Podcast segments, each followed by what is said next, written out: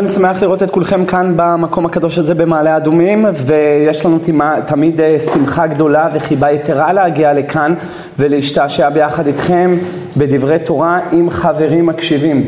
היום אני גם איש בשורה כי ברוך השם הספר החדש שלנו על אוצרות המקדש יצא וזה ספר מרתק, ספר של הרפתקה והוא סוחף עם כל עמוד. מה שמיוחד בספר הזה זה חקירה מעניינת ומרתקת מה קרה מיד אחרי שנחרב בית המקדש, לאן נעלמו כלי הקודש, המחטות, היעים, המזרקות, הכלים שונים, מינים ממינים שונים, שולחן הפנים ומזבח הזהב וכמובן מנורת המאור, איפה היא נעלמה? ברגע שהם יצאו ממפתן דלת המקדש ועד היום, והספר הזה בעיניי הוא פרויקט מאוד יקר וחשוב, כיוון שאת הספר הזה עשינו אותו כולו בצבעים עם, עם, עם תמונות ועם הדמיות למיניהם וישבתי המון המון שעות עם הגרפיקאי וחיפשנו את התמונות המדהימות ואת ההדמיות ואת התרשימים וכמובן עשינו טבלאות, הכל כדי להקל על הלומד שבאמת כל, ה, כל הספר, הנה אלה שלא רואים משם, שכל הספר יהיה חוויה מרתקת של הרפתקה, ביקור של רבי יצחק בוקובזה בוותיקן ואת העדויות שלמדנו וראינו משם. בקיצור, הספר מאוד מעניין ומרתק עם תמונות מתוך הוותיקן ועדויות אותנטיות של מה שהיה בפנים ותאמינו לי אתם תתקמצנו על כל עמוד, על כל עמוד. זה פשוט חוויה, זה סוכריה וטוב מראה עיניים ממשמע אוזניים ותמונה אחת שווה אלף מילים ולכן הכנסנו לאט לאט עבדתי עם הגרפיקאי על כל פינה ועל כל זווית כמובן בטקסט, בייחוד של הטקסט, ברמה הספרותית של הטקסט ואני בטוח שאתם תהנו ממנו. זה באמת יצא בונבוניירה ואני מקווה שבאמת תפיקו את המיטב והספר הזה יהיה עוד צעד בקירוב הגאולה ובחשיפת כלי המקדש. אני גם איש בשורה לגבי השיעור בשבוע הבא ולא תמיד אני אוהב לבשר את זה אבל חז"ל אומרים בדף ל"א מסכת ברכות הנפרד מחברו אל ייפרד ממנו אלא מתוך דבר הלכה שמתוך כך זוכרהו וככה אנחנו עושים היום. לצערי השיעור בשבוע הבא לא יתקיים כי אני עתיד מיד אחרי השיעור לנסוע לשדה התעופה ולטוס לארצות הברית ולכן אנחנו נאלץ לוותר על השיעור, אבל אחרי השיעור עוד שבועיים כמובן נתקיים כרגיל ונשמח לראות את כולכם כאן עם כוחות מחודשים. סוגיה שאנחנו רוצים לעסוק בה היום, כמובן שגם היא קשורה בדרך מן הדרכים למערכה המלחמתית שאנחנו עדיין נמצאים בתוכה, בצילה עמוק בתוך הבוץ. אם כבר הגיעו החוקרים והמדינאים והגנרלים הצבאיים שאפילו 80% מהמנהרות בעזה עוד לא, עוד לא אותרו ועוד לא פוצצו, אז תבין, אם אנחנו כבר עם 600 חיילים מתים מאחורינו, פרחים שנקטפו באיבם, ממש כל כך כואב הלב, אני כבר לא מדבר על כל הפצועים ואלה שאיבדו איברים, אני לא רוצה להיכנס לדברים שדיברנו עליהם, אבל עם 600 הרוגים לקח לנו רק לנטרל ולאתר 20% מה, מה, מהמנהרות, אז מה ייקח לנו לאתר את ה-100% של המנהרות? ואתה מזועזע מהמחיר הכבד ששילמנו ביחס להצלחה המלחמתית, וכמובן שאנחנו רואים מכאן שאנחנו חייבים את הקדוש ברוך הוא במלחמה. אם השם לא ישמור עיר, שף שקד שומר, ויצא השם וללחם לך, השם יילחם, אתם תחרישון, כל זה בתנאי שאנחנו ילדים טובים. אבל אם אנחנו ממשיכים את הפוליטיקות בינינו, וממשיכים את המגמה של כוחי ועוצם ידי, אז תראו כמה אנחנו משלמים מחירים כבדים, כבדים מאוד, בדם, בנפשות, במשפחות שהחיים שלהם לעולם לא יחזרו להיות מה שהיו לפני השבעה באוקטובר, ואנחנו בצער גדול ואבלים ובוכים מחבקים את כל המשפחות, הן אלה שאיבדו איברים והן אלה שאיבדו נפש, ואנחנו מקווים שזה לא יקרה יותר, ושבאמת הקדוש ברוך הוא עוד ירחם עלינו. אה, מסתבר שבמלחמה בעזה יש פנים נוספות, ומה שמעניין שכמו שהזכרתי, שההלכה מקיפה את כל, ה... את כל הזוויות שיש לנו בחיים, ולכן מלחמה מייצרת שאלות. והשאלות הן על כל החלקים של השולחן ערוך. באורח חיים, ביורה דעה, באבן העזר, בחושן משפט, הרבה שאלות התלבנו כבר על ידינו, גם במקום הקדוש הזה, גם בבית כנסת תפארת ירושלים לעדת היזדים בירושלים, כל, המלח... כל השאלות שקשורות למלחמה. גם היום אנחנו מתכננים לעבור על איזו סוגיה לא שגרתית, אה, זווית די מחודשת. צה"ל שהוא הצבא המוסרי ביותר בעולם, ואני לא אומר את זה בתור כותרת או בתור uh, גימיק, אני באמת חושב שצה"ל הוא הצבא המוסרי ביותר בעולם, לפעמים, לעניות דעתי, זה חולשה ולא, ולא יתרון. זה חיסרון ולא יתרון, כי חז"ל אומרים, כל המרחם על האכזרים, סופו להתאכזר על הרחמנים. לא תמיד להיות הכי רחמן זה טוב. לפעמים צריך לחתוך בבשר, לפעמים צריך לעשות החלטות כואבות נגד האויב, ובדרך כלל באופן די מגמתי אתה רואה שההחלטות של הממשל, ההחלטות של קבינט הביטחון זה לטובת הערבים, כי אנחנו מפחדים לפגוע באוכלוסייה אזרחית ערבית ולהכניס לסיכון גבוה את החיילים שלנו, ולעניות דעתי אין לזה שום מקום בהלכה, וכבר הארכתי בזה במקום אחר. אמ, והצבא הכי מוסרי לא יכול לראות בעלי חיים שנמצאים בעזה כגון אה, חתולים, חתולי בית, כלבים שנשכחו מאחור בשעה שהעזתים גלו למצרים או לכל מקומות אחרים, אוגרים, תוכים, שאתה נכנס לתוך בתים עזובים ומוצא שם בעלי חיים, וכל שכן הבית חי... הגן חיות העזתי. יש שם גן חיות, אני לא יודע אם ידעתם, והגן חיות בעזה, כשנכנסו החיילים, הם אה, ראו הרבה חיות ובגרים מתים, אף אחד לא הכיל אותם כי כולם ברחו, ומצאו שם אריה שמסתובב, ממש אריה צנום ורעב, שמסתובב בעצבים בתוך הכלוב שלו, אה, וכל הש... הבעלי חיים האלה, אה, העזתיים, נזעקים לשמיים. ראש עיריית עזה נזעק מה פתאום אה, היהודים בגלל המלחמה גרמו להרבה בעלי חיים למות ובגלל המלחמה לא הכלנו אותם. אני לא מבין איזה, איזה טענות מגוחכות. 1,400 יהודים לרצוח אותם, זה אין לך בעיה. מה כואב לך? על החסידה ועל העטלף שמת כי לא היה מי שיאכיל אותם. על זה אתה נזעק. אז מה יגידו לך העזתים? יגידו לך זה חמאס, זה לא אנחנו.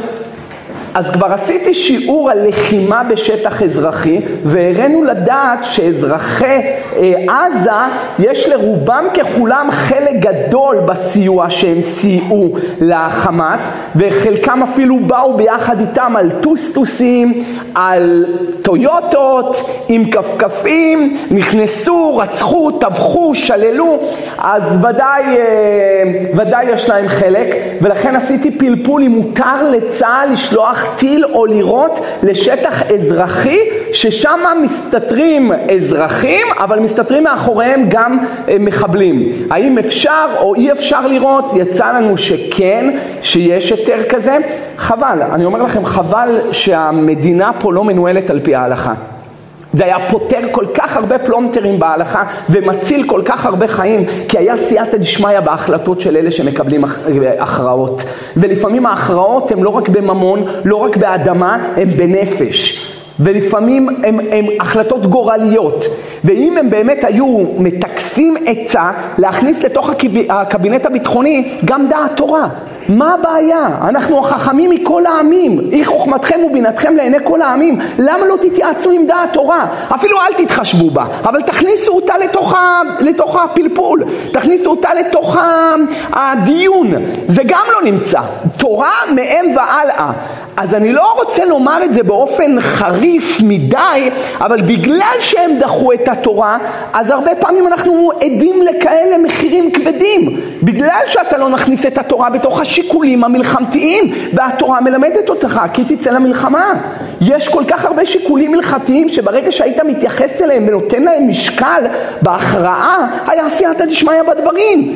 וחבל שהם לא עושים את זה ככה. בכל מקרה רבותיי, אנחנו כפופים לשולחן ערוך. נרצה לא נרצה, שולחן ערוך זה המסננת שלנו בחיים.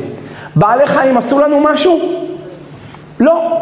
יש איזה בעל חי בעזה שעשה משהו ליהודי? בינתיים לא שמענו על דבר כזה. יכול להיות אם היה שם רוטוויילרים וכאלה, אבל באופן כללי זה יותר כמו אינסטינקט חייתי מאשר, אה, מאשר אה, בחירה אנושית. אז בעלי החיים לא עשו לנו כלום. אז אם זה ככה, תראו דרך אגב כמה זה, כמה זה אירוני, כמה זה אירוני. החיות לא עשו לנו כלום, אבל הבני אדם, שזה החמאס ועוזריהם ושלוחיהם, הם טרפו בנו יותר מאשר הבעלי חיים.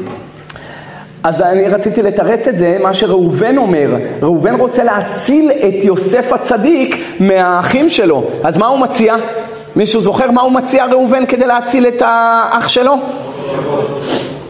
ויאמר להם ראובן אל תשפכו דם, השליכו אותו אל הבור הזה והבור ריק אין בו מים. מה חז"ל דרשו בחגיגה ג' ובשבת כ"ב? מים אין בו, אבל נחשים ועקרבים יש בו. אני לא מבין. אבל הגמרא במסכת ברכות בדף ל"ג וגם יבמות קכ"א, חז"ל אומרים נפל לנחש, לחפירה מלאה נחשים ועקרבים, מעידים עליו שמת. הבנתם את, את הסוגיה? אני לא מבין מה ראובן הציל אותו. ראובן אומר, שלחו אותו לבור. הוא יודע שמים אין, אבל נחשים ועקרבים יש, הוא רואה נחשים ועקרבים. אז בואו נזרוק אותו לתוך החפירה. אבל חפירה של נחשים ועקרבים, חז"ל אומרים, אם רואים מישהו במלחמה שנפל לתוך בור עם נחשים ועקרבים, אשתו מותרת להתחתן, אשתו מותרת לשוק. איך זה יכול להיות? למה? כי בטוח הוא מת. כי בטוח הוא מת. אז מה הצלת אותו? מה הצלת אותו, ריבון העולמים? אם היית מציל אותו, לוקח אותו על הכתפיים שלך ולוקח אותו לאבא ונלחם עם האחים, הצלת. אבל הוצאת אותו מהאריה ופגעת בדוב. על מעין משל שחז"ל מביאים במסכת ברכות י"ג. אתם מבינים מה אני שואל?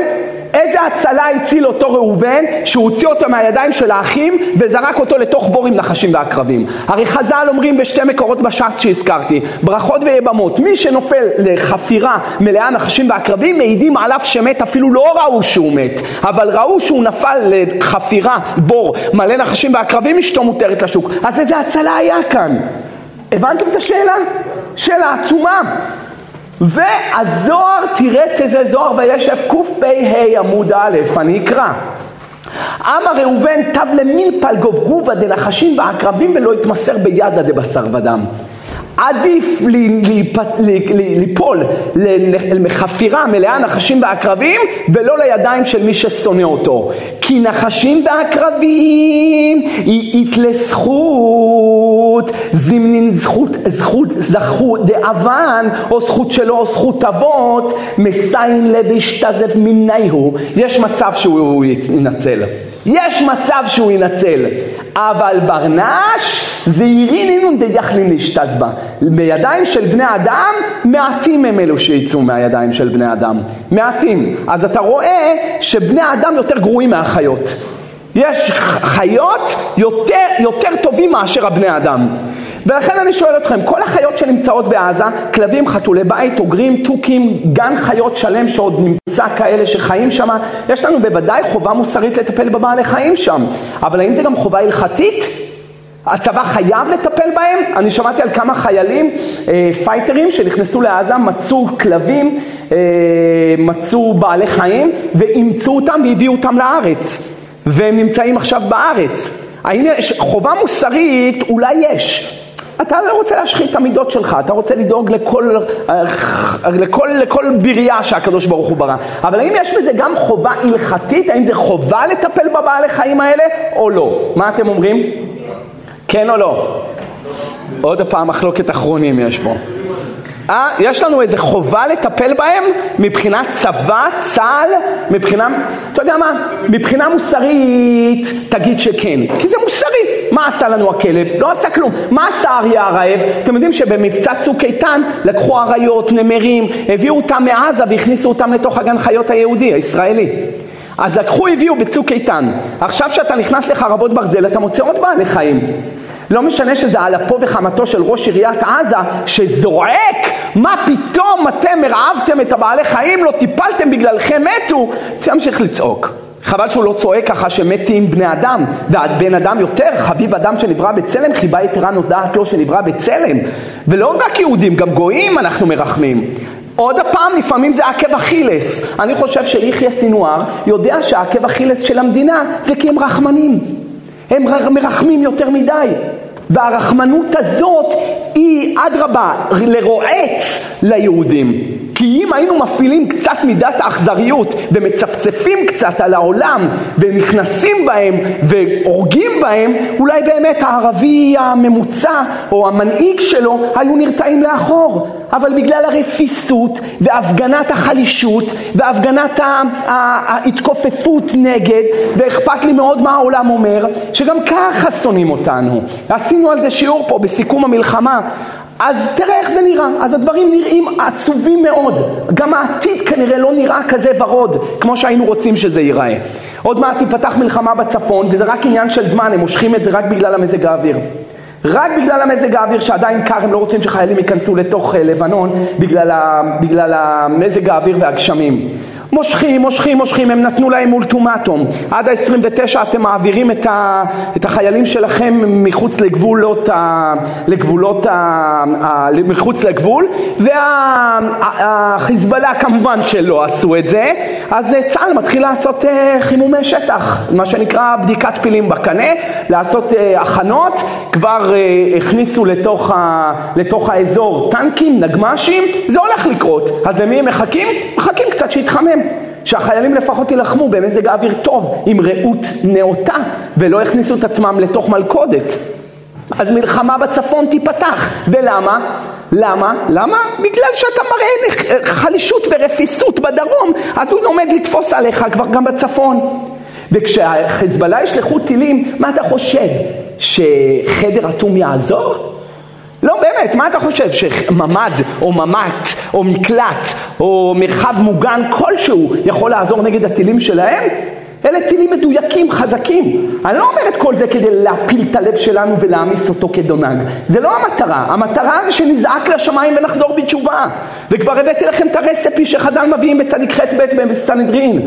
מה יעשה אדם וינצל מלחמת גוג ומגוג? יעסוק בתורה וגמילות חסדים. הבאתי לכם את המתכון, הבאתי לכם את הרספי, הבאתי לכם את הנוסחה איך אתה תנצל תורה וגמילות חסדים.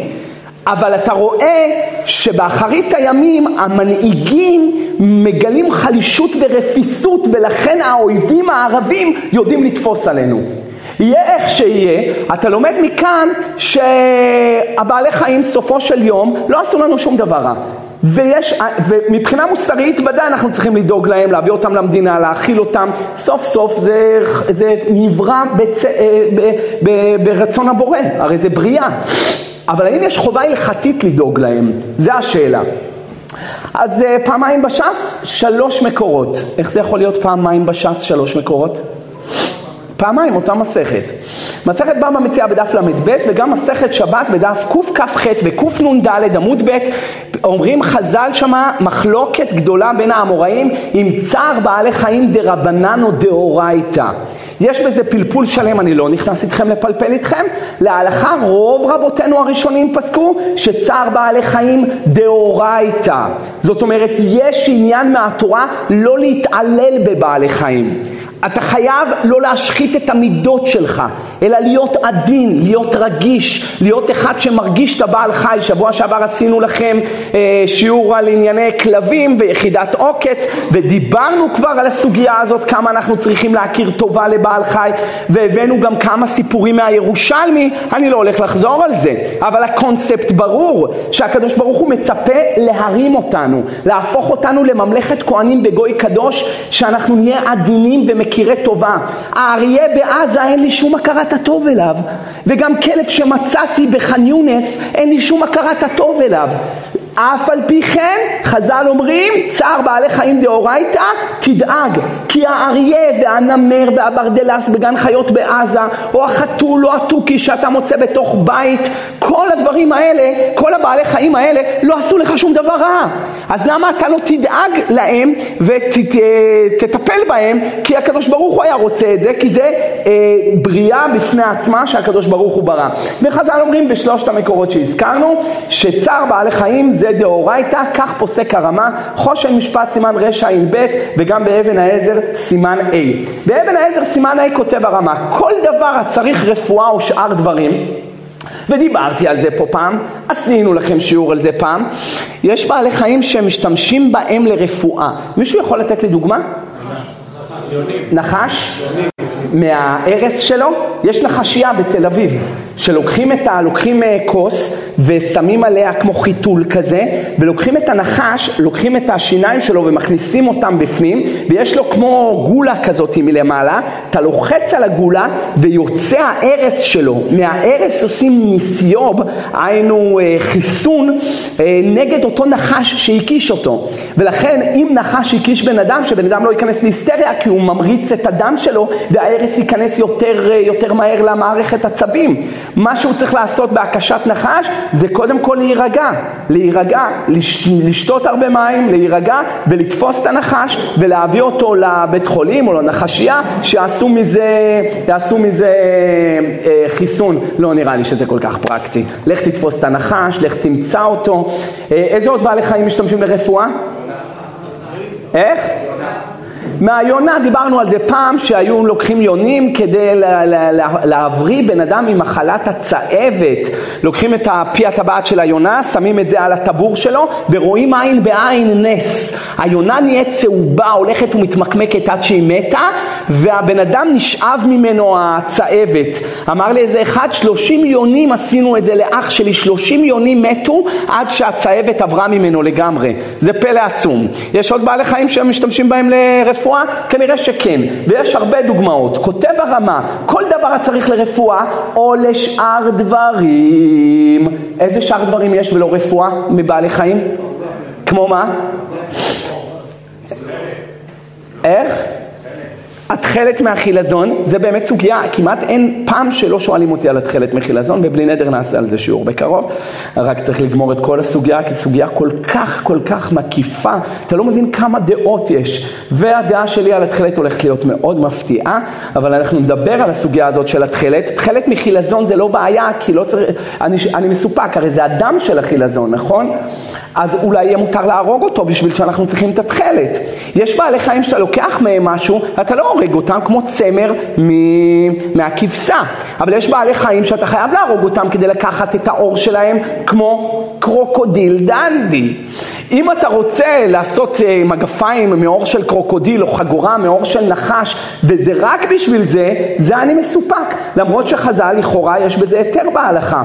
לית ביה משום איסור צער בעלי חיים דאורייתא, לכן מותר למרות נוצות מאווזות חיות וליקה מחוש צער בעלי חיים. למה היו מורטים נוצות מאבזות? מישהו יכול להגיד לי? אה? כריות, אז תהרוג אותה ותיקח את הנוצות. בשביל מה אתה צריך לקחת לה את הנוצות כשהיא חיה? לא יודע אם יש פה שוחטים, אבל סיפר לי אחד השוחטים שלשחוט אווז זה אחד הדברים הכי מסובכים שיש. למה? כי יש לו המון נוצות פה. המון נוצות. מה שהיו נוהגים לעשות כדי להקל על השחיטה, תולשים את הנוצות האלה, אתה לא יכול לקלוש את זה אחרי מיטה. הרי כל מה שאתה עושה את זה כדי לשחוט אותה בקלות. אז אתה תולש את הנוצות, כשתולשים את הנוצות זה כואב? בטח שכן, ברור שכן. מה, זה, זה, זה, בחי, זה בחיים. תולשים את הנוצות, יהיה מותר. כותב הרמה ומסיים, מכל מקום העולם נמנעים. למה נמנעים? דעה ואכזריות. אז מותר או אסור? מה ההלכה? מותר, אבל נמנעים, למה? כי מפחדים מאכזריות. פתחתי את המקור של הרמה, זה כמובן תרומת הדשן, רבי ישראל איסרלה, שכל הרמה יושב עליו ועל מנהגי מעריל. ושם בסימן ק"ה, בחלק של הפסקים, הוא מביא אה, פסק שהרבה פעמים דיברתי עליו, גם כאן, גם בשיעורים אחרים. שואל שמה תרומת הדשן היה מרבותינו הראשונים. אה, האם מותר לחתוך לשון של העוף כדי שידבר? אתם זוכרים שדיברנו על זה פעם? לשון של תוכי, תוכי לא מצליח לדבר. כנראה שהיה גלגול של המרגלים שהתארכה הלשון שלהם בסוטה ל"ד, לא יודע, הלשון של התוכי ארוכה מדי. מותר לחתוך כדי שהוא ידבר, או אוזניים וזנב של הכלב כדי לייפותו. וגם על זה דיברנו. אה, איזה, איזה כלבים עושים להם את זה? דוברמן. עדיין עושים את זה לדוברמנים? לא, לא יודע, מבחינה חוקית אסור לעשות את זה? אה, חוקית. ורבותיי, עכשיו, לפי זה, כותב הרמה, שכותב אף תרומת הדשן, אני קורא, מתוך אלו הראיות היה נראה קצת דליקה איסור, אלא העולם נמנעים משום אכזריות ויראים שמא הם יקבלו עונש על זה. שמעתם מה כתוב כאן? כותב כאן שמעיקרה לך זה מותר, אבל תעשה את זה. תעשה את זה, בוא נראה מה יקרה לך השנה. תעשה את זה, בוא נראה לך, מה יקרה לך עוד חודש. תעשה, מותר, מותר, אבל זה אכזריות. כותב הרב שבט הלוי, הרב שמואל ווזנר, שו"ת שבט הלוי חלק ב' סימן ז', האם מותר להרעיב עשר ימים בעלי חיים לצורך מסחרי? לא יודע מה העניין יש להרעיב בעל חי לצורך מסחרי. כנראה אם הוא יהיה רעב מאוד, אז אחר כך הוא יאכל הרבה מאוד, ואז הוא ישמין. אני לא יודע, אני מנסה להבין איך יכול להיות צורך מסחרי כדי להרעיב בעל חי. אבל האם מותר או אסור? כותב הרמה, השבט הלוי, צער גדול של בעל חי מותר לצורך האדם, אבל לא אכזריות מופרזת. ולהרעיב אותו עשר יום זה אכזריות מופרזת. סיכום, צער קטן מותר לצורך. צער גדול מותר לצורך. צער מופרז אסור גם לצורך. טוב, אז מה ההבדל בין גדול למופרז? מישהו יכול להגיד לי מה ההבדל? לא יודע, הוא לא, הוא לא, הוא לא מכניס כאן הגדרות. וכנראה שצריך להכניס כאן איזה היגיון. כשהדברים מתיישבים על הלב, יש איזה מאזניים שיהיה מותר לך להרעיב בעלי חיים או לעשות כשיש כאן צורך, לא עשרה יום, אבל לגמרי מישהו הראה לי סרטון של שוחט אחד, כנראה זה בעל תשובה גס, ברברי, לא יודע, אני מאוד, מאוד קשה לי לדבר אה, רעות על אנשים שאני לא מכיר, אבל הסרטון היה פשוט מזעזע. מה הוא עשה? הוא לקח שור והיה צריך לשחוט אותו, אז שמו אותו בתוך מכונה מברזל, אתם ראיתם איך שוחטים היום? זה לא מה שחז"ל אומרים ל"ג שבת נפל תורה חדדו סכינה. השור נפל אז תחדד את הסכין בוא נע לפני שהוא יקום ויתנגד. היום מכניסים אותו לתוך מכולה כזאת מברזל, הוא נכנס לתוך המכולה ובעל חיים יודע טוב מאוד שאחדתו להמית ואז המכולה הולכת ונסגרת עליו ויש לו אה, כמו ברזל כזה שמחזיק לו את הראש ככה ואז הם מרים אותו לא פחות ולא יותר, המכונה הופכת את כל השור, זה טונות של אה, בשר, ואז בית הצבר אה, אה, מופשט והוא מברך, צריך לבדוק את הסכין עם ציפורן כמובן, ושוחט אותה, נערות של דם יוצא, ארבע סוגי דם, אני לא נכנס לזה עכשיו. ומה היה עושה אותו בעל תשובה אני חושב, או עבריין, או אין לי מושג מה? נורא ואיום. לפני שהוא הפך אותה במכונה, הוא היה בועט בה, בפרצוף שלה, היה בועט בה. ואז היה מסובב אותה ושוחט אותה. זה לא אכזריות מופרזת? למה אתה משפיל אותה? מה אתה חושב, שזה לא איסור דאורייתא של צער בעלי חיים? מי יודע אם לא מהשמיים יבעטו בבן אדם הזה? למה?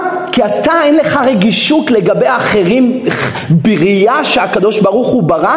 למה? אתה מרגיש שאתה יותר טוב ממנה כי אתה בן אדם? אז אין לי ספק שהוא יתגלגל בשור שיבעטו בו וישפילו אותו כמו שהוא עשה. עכשיו זה לא השפלה אחת, כמה השפלת? עשרים בהמות? שלושים בהמות? עשרים פעם הוא יתגלגל. שלושים פעם הוא יתגלגל ויסבול את אותה השפלה. וגם אותו אחד שאוכל את הבשר שעבר השפלה כזאת, כמובן שזה משפיע עליו, ברור שזה משפיע עליו, ולכן צער מופרז, כמו שכותב הרב אוזנר, אסור. אבל צער גדול או קטן לצורך האדם, כותב הרמה שיהיה מותר. לא הבנתי מה הרמה כותב, אבל העולם נמנעים כי מפחדים מעונש. כנראה זה מפוסס על הגמרא במסכת סוטה ח' במידה שאדם מודד, בה מודדים לו. אתה רוצה לראות איך הקדוש ברוך הוא מתנהג איתך? איך אתה מתנהג עם הסובבים שלך, כולל בעלי חיים. איך אתה מתנהג? אתה מרחם על בעלי חיים? אה? או אתה מתאכזר אליהם? ככה התנהגו אליך בדיוק בשמיים? עכשיו אני שואל, הוא עבר על איסור או לא עבר על איסור? אדם, ש... אדם שעשה אכזריות לבעל חי, התאכזר, עבר או לא? כותב הרמה שיש דברים שהם יהיו מותרים מעיקר ההלכה, אבל הלב לא יתיר. הרי מה, מה, מה, מה הקראתי לכם ברמה? מותר למשוך את הנוצות של האווז, אבל העולם נמנעים משור האכזריות, מפחדים מעונש, כמו שכותב תרומת הדשן, זה מותר או אסור להוציא? מותר או אסור? הוא אמר מותר! אז אני לא מבין, אם זה מותר, איך יהיה עונש? מתי יהיה עונש? כשעברתי על איסור יבוא עונש. איך יכול להיות על דבר שמותר אני מקבל עונש? הבנתם את הקושייה? נו, אז מה התירוץ? מותר. לא כל מה שמותר כדאי לך לעשות. מבחינה נד... אה, נדלניסטית, אני נדל"ן, גיא, אני רוצה להשקיע את הכסף שלי, מציע לך הצעות. אתה רוצה תיקח, לא רוצה אל תיקח. זאת אומרת, יש כאן, באמת יש כאן היתר לפי ההלכה להוציא את הנוצות, או כל דבר אחר שהוא לצורך. אבל אתה תתאכזר, יתאכזרו אליך באותה מידה. ומן יותר גדול מרבי יהודה הנשיא, איך אפשר לדבר על סוגיה הזאת בלי להזכיר את הסיפור המפורסם בפ"א בבא מציאה? אתם מכירים את הסיפור על רבי יהודה הנשיא? סיפור ידוע, אני אספר אותו מהר לאלה שלא זוכרים. הגמרא מספרת על רבי יהודה הנשיא, הנשיא ראשי תיבות הוא ניצוץ של יעקב אבינו. היה ניצוץ של יעקב אבינו, היה קדוש וטהור, היה צאצא הלל הזקן משושלת הנשיאים, והוא כתב את המשנה ביחד עם אליהו הנביא שהיה מתגלה אליו, כמו שמוכח שם בגמרא בבבא מציע פ"א, ויחד עם כל החכמים שהתגלו, הוא נתן לנו את התמצית של התורה שבעל פה, ואחר כך האמוראים התחילו להתווכח על המשניות. נו, רבי יהודה הנשיא היה אדם גדול, והגמרא מספרת שיום אחד הלך בשוק, וכשהוא הגיע לשוק ברח איזה, איזה עגל אחד מהשוחט והסתתר לו מתחת, ל, מתחת לכנפיים של הגלימה שלו עם עיני עגל, כאילו save me, תציל אותי, מכאן יצא המושג עיני עגל. נו, ואז הוא הגיע לשם ומה הוא אמר לו? מה הוא אומר לו? לכך נוצרת, מה אתה בורח אליי? מהשמיים שמו אותך פה כדי שתסבול. חז"ל אומרים ששמעו את העדות הזאת, מה? How dare you? מה, מה הוא אמר? הזדעזעו בשמיים! מה, מה הזדעזעו? אתה, זה מה שאתה מפייס אותו? ככה אתה מתנהג אליו? לכך נוצרת? לא מרחם?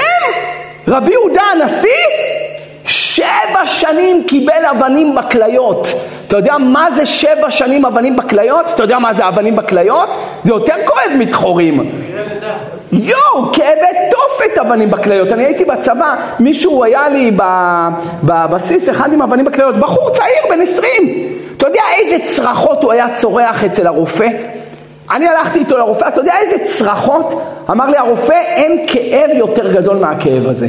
זה בדיוק כמו צירי לידה אצל אישה, רק אצל אישה יש אפידורה להרדים אותה. אתה יודע מה זה לעמוד מול האסלה חוץ מכבודכם? אתה מת להוציא מים ואתה לא מצליח? עד שמכניסים לך צינור, צינור כזה אורך לתוך האמה. מכניסים אותו לתוך הברית, ככה, צינור, ואז אתה מרגיש ככה כבד, עד שאתה הולך, שותה המון מים, עד שאתה שומע טיק, יצאה אבן בתוך האסלה. אתה יודע איזה כאבי תופת זה? על מה? לכך נוצרת. שתי מילים, לכך נוצרת. ולא נרגעו.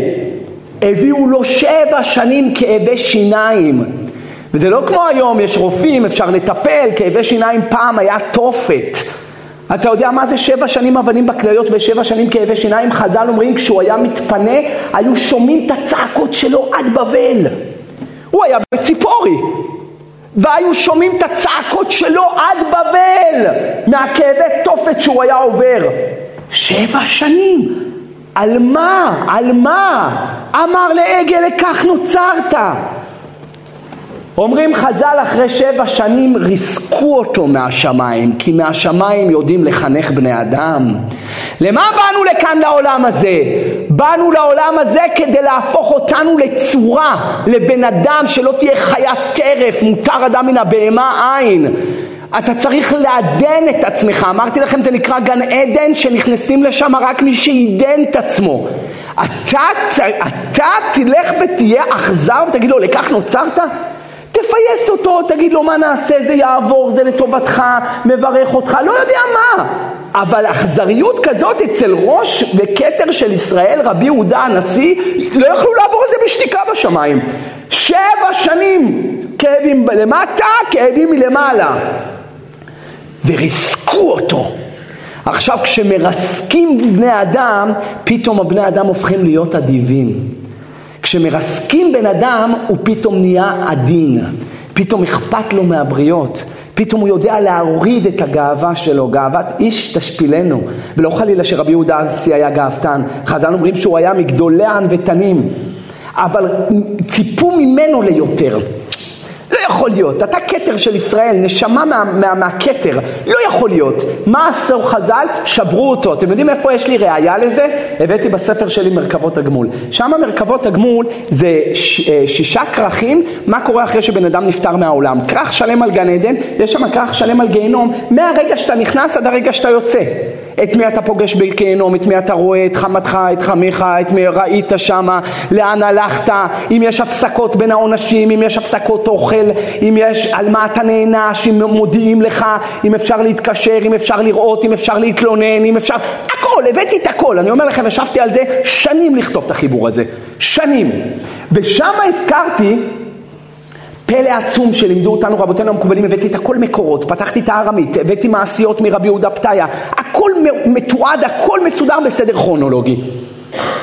נו, אז שמה הבאתי מהרמק והזוהר, הזוהר מביא, והרמק מבאר יותר, המקובל רבי משה קורדוברו, שכשמכניסים אדם לגיהינם, מכניסים אותם לגיהינם, מכניסים קבוצה עכשיו מתה, מכניסים אותה לגיהינם.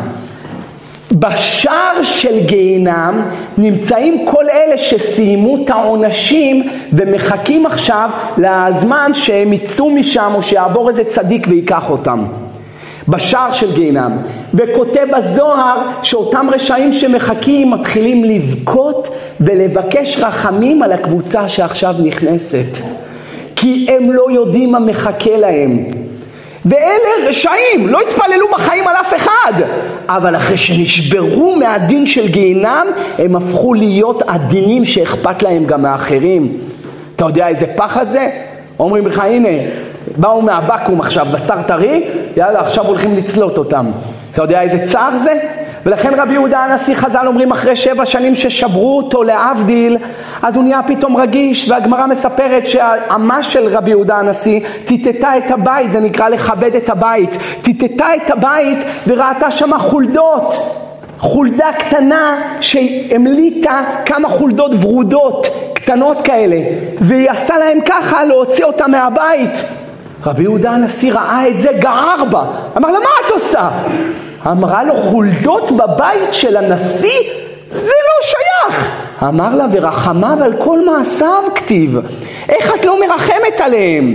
אמרו חז"ל, כיוון שריחם, נרחם עליו, והפסיקו לו את האבנים בכליות, והפסיקו לו את הכאבי שיניים. אתה רואה שהוא נהיה יותר רחמן אחרי שהוא נשבר מעוצמת הדין. אז תראה איזה, עכשיו אני שואל, אני שואל אתכם, מה עשה רבי יהודה הנשיא? הוא עשה איזה עוון? אמר לכך נוצרת. הוא אמר שקר? הוא לא אמר שקר. אלא מה היה כאן? דקדקו איתו, דקדקו איתו. וככה כותב שו"ת שאלת יעבץ, הגאון רבי יעבץ, אה, חלק א', סימן ק"י. שאני רבי דרב גוברה מי עמד בסוד השם לדעת מה טיבו של העגל כי היה בו איזה נפש מישראל שהתגלגלה וביקש שרבי יתפלל עליו שלא יכאב לו השחיטה שמעת מה הוא אומר? שהיה בעגל איזה, בעל, איזה נשמה של יהודי. כך כותב גם הרשות משני ההלכות, חלק ד', סימן רל"ט, היה שם איזה, איזה נשמה. עכשיו, כל הבעלי חיים שאתם מכירים, אתם יודעים כמה מהם יכול להיות שזה גלגולים? אמרתי לכם פעם כבר שבוע שעבר שהיה לי איזה אחד במיאמי שאמר לי שאני צריך להתפלל על הכלב שלו, אמרתי לו למה? הוא אומר זה חמי, חזר בגלגול. הוא היה בטוח שהכלב שלו זה חמיב להבדיל. יש בעלי חיים והרבה, בפרט אם אתה רואה שיש להם התנהגויות ודפוסי התנהגות לא רגילים. יש כלבים מאוד עצובים, יש חתולים מוציאים קולות של בני אדם. יש חתולים רבים עם חתולים אחרים שזה לא דרך הטבע. או כלב שמוציא קולות יללה שזה לא דרך הטבע. ולמה? הוא צועק עליו שזה היה, זה, זה, הכלבה הזאת צועקת על הכלב הזה כי זה הנואף וזה הנואפת שחזרו והוא צועק עליה. רק אין לנו אוזניים להבין. היה כלב בעפולה, סיפור אמיתי, אני לא יודע אם שמעתם אותו, שהכלב בעפולה שמר שבת. סיפור אמיתי, לאחרונה זה התפרסם, לפני חצי שנה. שמעתם את הסיפור הזה? כלב שמר שבת. איך שיצא הבעלים שלו מה, מה, מה, מהבית ללכת לבית כנסת, הכלב היה בא לבית כנסת. כלב. והיה יושב, ולא היה עושה שום חילול שבת הכלב. והיה יושב ומחכה, שומע את התפילות, חוזר איתו לבית. מה, זה דבר פשוט שאתה רואה דברים כאלה שהכלב בא לבית כנסת? כנראה שהוא לא היה בא לבית כנסת בגלגול קודם, אז הוא חזר לקדש שם שמיים. יש דברים כאלה. דומה לזה יש ברוחות מספרות, סיפור מזעזע, עמוד מ"ח אה, עד נ"א, שנתן העזתי התגלגל בעורב שבא בחלום לרבי יהודה פתיה והסתתר תחת הכנף של רבי יהודה פתיה. כנראה שרבי יהודה פתיה זכר את הגמרא בבבא מציאה פ"א, ולכן רבי יהודה פתיה כן עשה תיקון לנתן העזתי.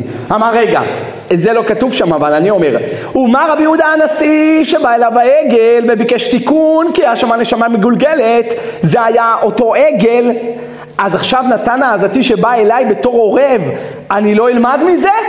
מה עשה רבי יהודה פתיה? תיקן אותו. בייחודים, בתפילות, בכוונות, ואחרי שתיקן אותו הכניס אותו לגיהינם, ככה הוא ירצה את העונש שלו, ואז יצא משם. ומה כותב על זה רבי יהודה פתיה?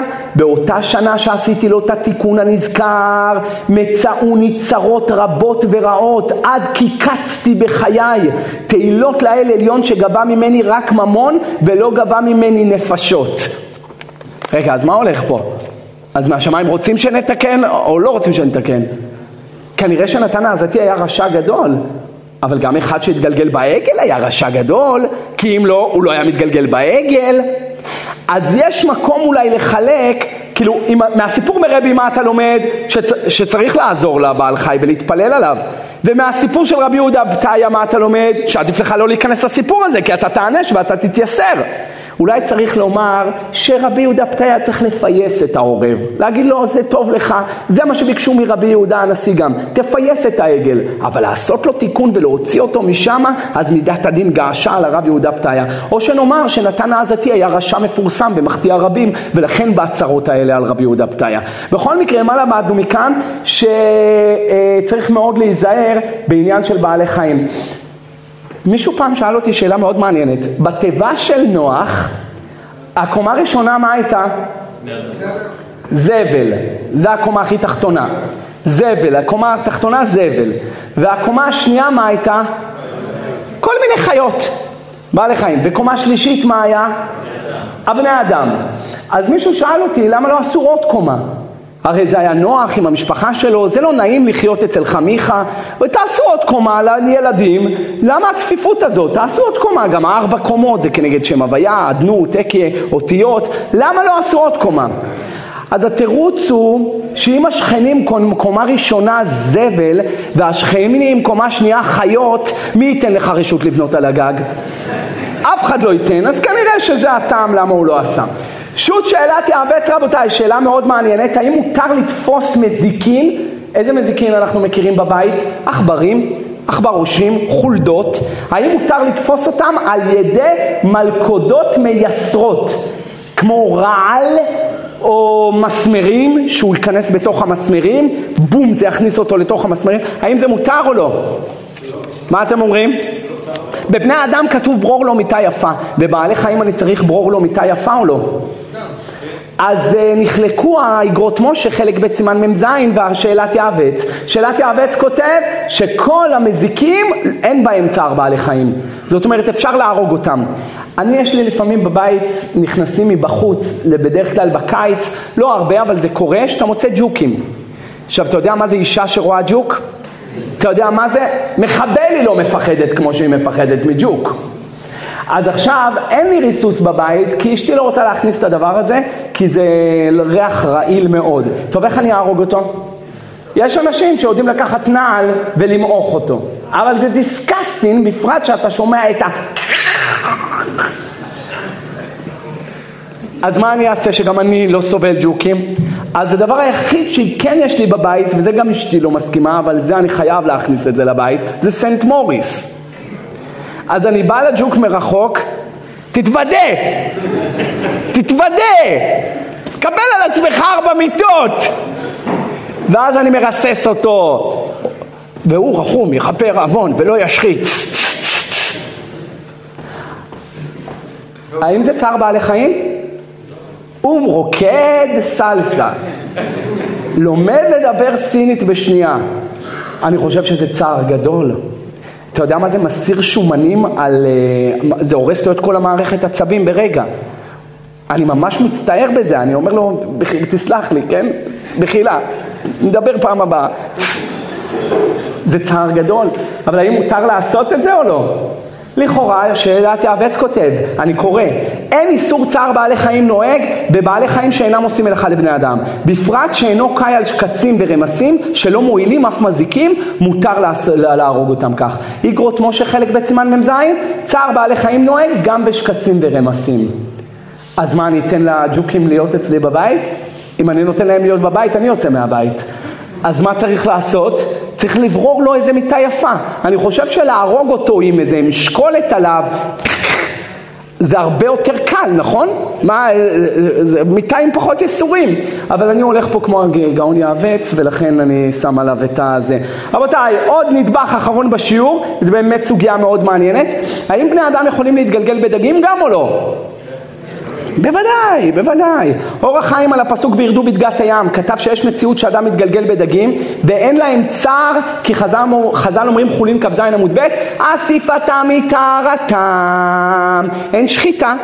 וממילא אם אתה מרים את הדג הוא מתייבש, הוא מת וככה אתה, אתה תיארת אותו. זה לא כמו שחיטה, כמו העגל שברח לרבי כי הוא פחד מהשחיטה כך כותב גם בספר עמק המלך קלט עמוד ב' רשע מתגלגל בבהמה ויש לו צער השחיטה אבל צדיק מתגלגל בדגים שאסיפתם היא טהרתם אני לא מבין, איך הורגים דגים?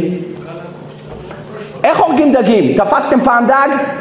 משהו משהו אמרו לי דג באותו יום שאתה תופס אותו מעדן לא כאלה שהכניסו אותם למקפיא דגים טריים נו איך, איך הורגים את הדג איך שאתה מרים אותו? לוקח פטיש חמש קילו, יאללה דח. לא הבנתי, זה פחות כואב משחיטה? כאילו, איך זה עובד? אתה אומר לי, לא, תשמע, אתה יודע, הוא לא סובל צער השחיטה. אה, צער השחיטה הוא לא סובל, אבל פטיש חמש קילו על הראש שלו, זה יותר טוב? אז מה, מה הועילו חכמים בתקנתם? הבנתם את הקושייה? קושייה עצומה. אתה יודע, לא יודע מה לענות לכם על זה. מה אתם מתרצים? שאלה? אז כתבתי על זה בספר מרכבות הגמול במרכבה ו', פלפלתי שמה, אבל אה, מישהו אמר לי שלדגים אין הרגשת כאב כלל.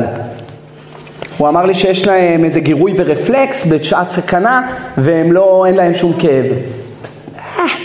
אז מה, מותר לקחת סיגריות לכבות בעיניים של הסלומון? איך שהרמתי אותו?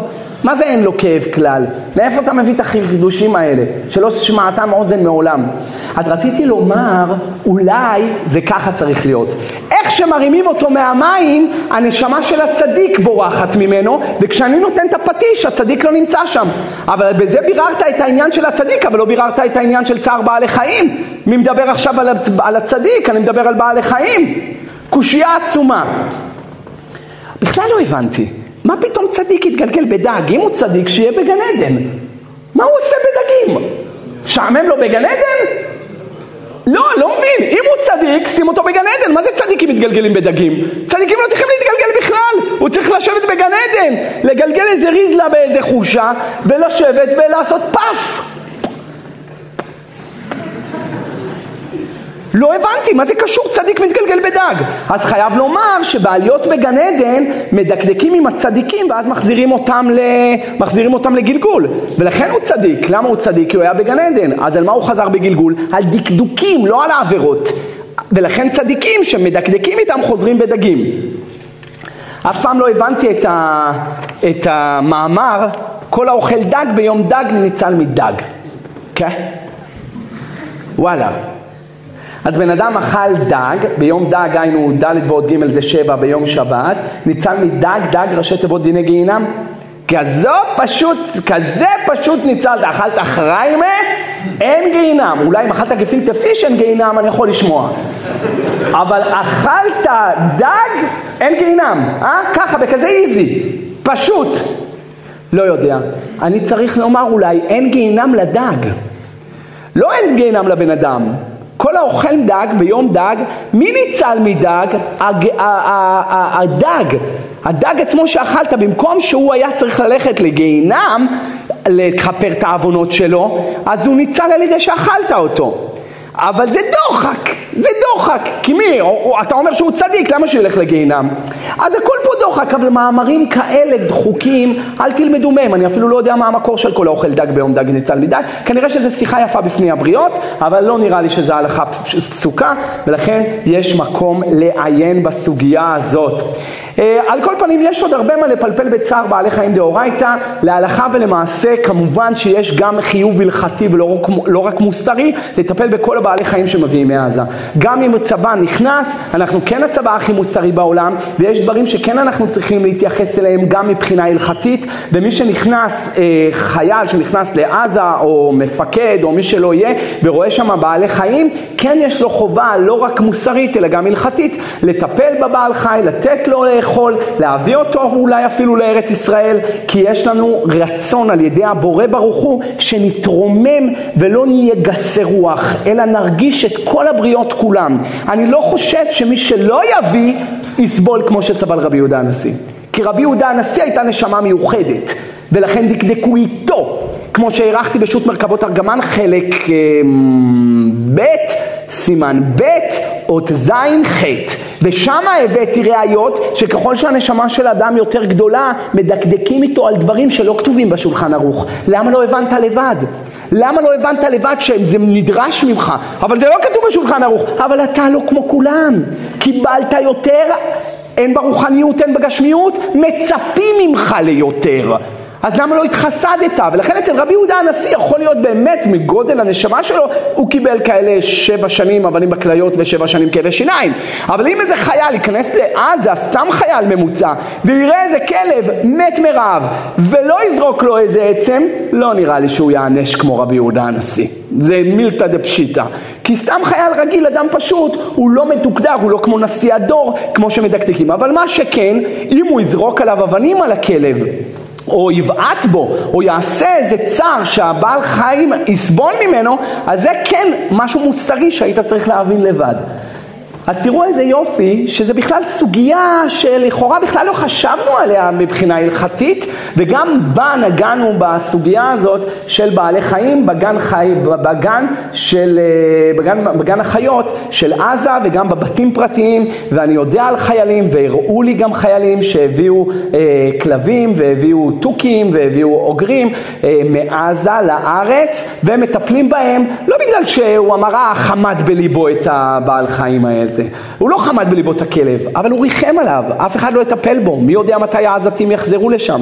ולכן הוא עשה את זה מתוך חמלה, מתוך הבנה שבאמת אנחנו צבא מוסרי וצריך להתייחס גם לפן הזה. סוגיה מקורית עסקנו בה היום, אני רק רוצה להזכיר שמי שרוצה את הספר אוצרות המקדש, מרתק מאוד, נמצא בחוץ אצל אהרון, אנחנו לא ניפגש שבוע הבא, אנחנו נראה אתכם עוד שבועיים וננסה להכין לכם איזה שיעור מעניין ממיאמי, מקווה שיהיה לזה גם כן אה, ניחוחות חדשים. אז הקדוש ברוך הוא יגזור עליכם ועלינו גזרות טובות, ישועות ונחמות.